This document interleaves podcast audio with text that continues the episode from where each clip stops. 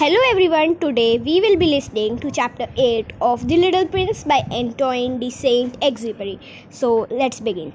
I soon learned to know this flower better. On the Little Prince's planet, the flowers had always been very simple. They had only one ring of petals.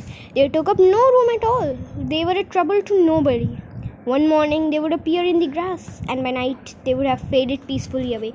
But one day, from a seed blown from no one knew where, a new flower had come up, and the little prince had watched very closely over the small sprout, which was not like any other small sprouts on his planet.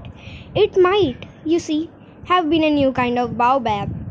The shrub soon stopped growing and began to get ready to produce a flower.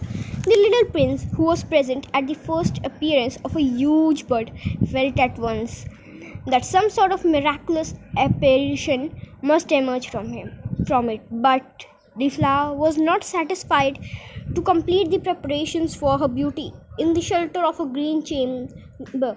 She chose color she chose her colors with the greatest care she dressed herself slowly. She adjusted her petals one by one.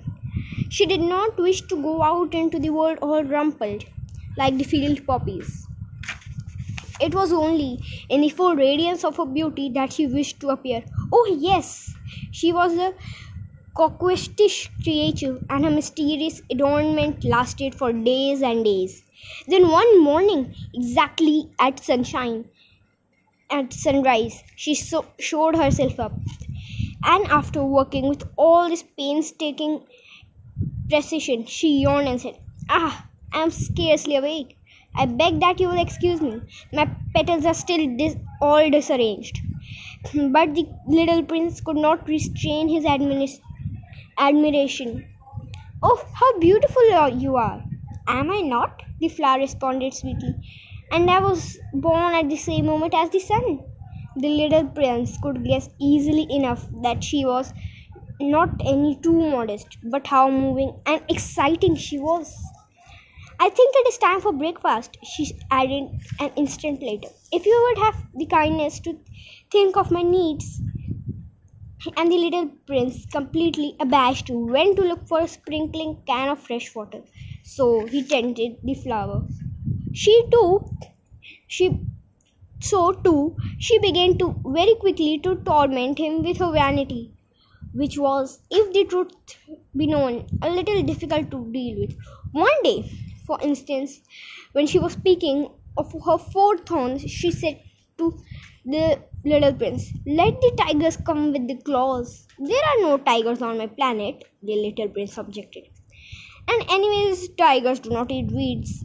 I'm not a weed, the flower replied sweetly. Please excuse me. I'm not afraid at all of tigers, she went on, but I have a horror of drafts. I suppose you wouldn't have a screen for me. A horror of drafts.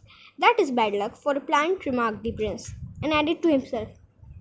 This flower is a very complex creature. At night I want you to I want you to put me under a grass cloth. It is very co- cold where you live, in the place where I come from, but she interrupted herself at the point. She had come in the form of a seed. She could not have known anything of the other worlds. Embarrassed over having let herself be caught on the verge of such a, such a naive untruth, she coughed two or three times in order to put the little prince in the wrong. The screen? Uh, I was just going to look for it when you spoke me. Then she forced a cough a little more so that he would suffer from remorse just the same. So, the little prince, in spite of all good will that was inseparable from his love, and soon came to doubt her. He had taken seriously words which were without importance, and it made him very unhappy. I ought not to have listened to her, he confided to me one day. One never ought to listen to flowers. One should simply look at them and breathe their fragrance.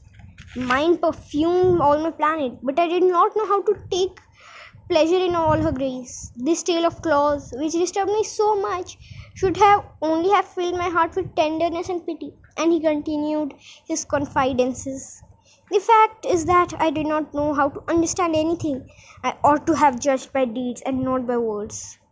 She cast her fragrance and her radiance over me, and ought never to have run away from her. I ought to have guessed all the affection that lay behind her poor little stratagems. Flowers are so inconsistent, but I was too young to know how to love her. Thank you.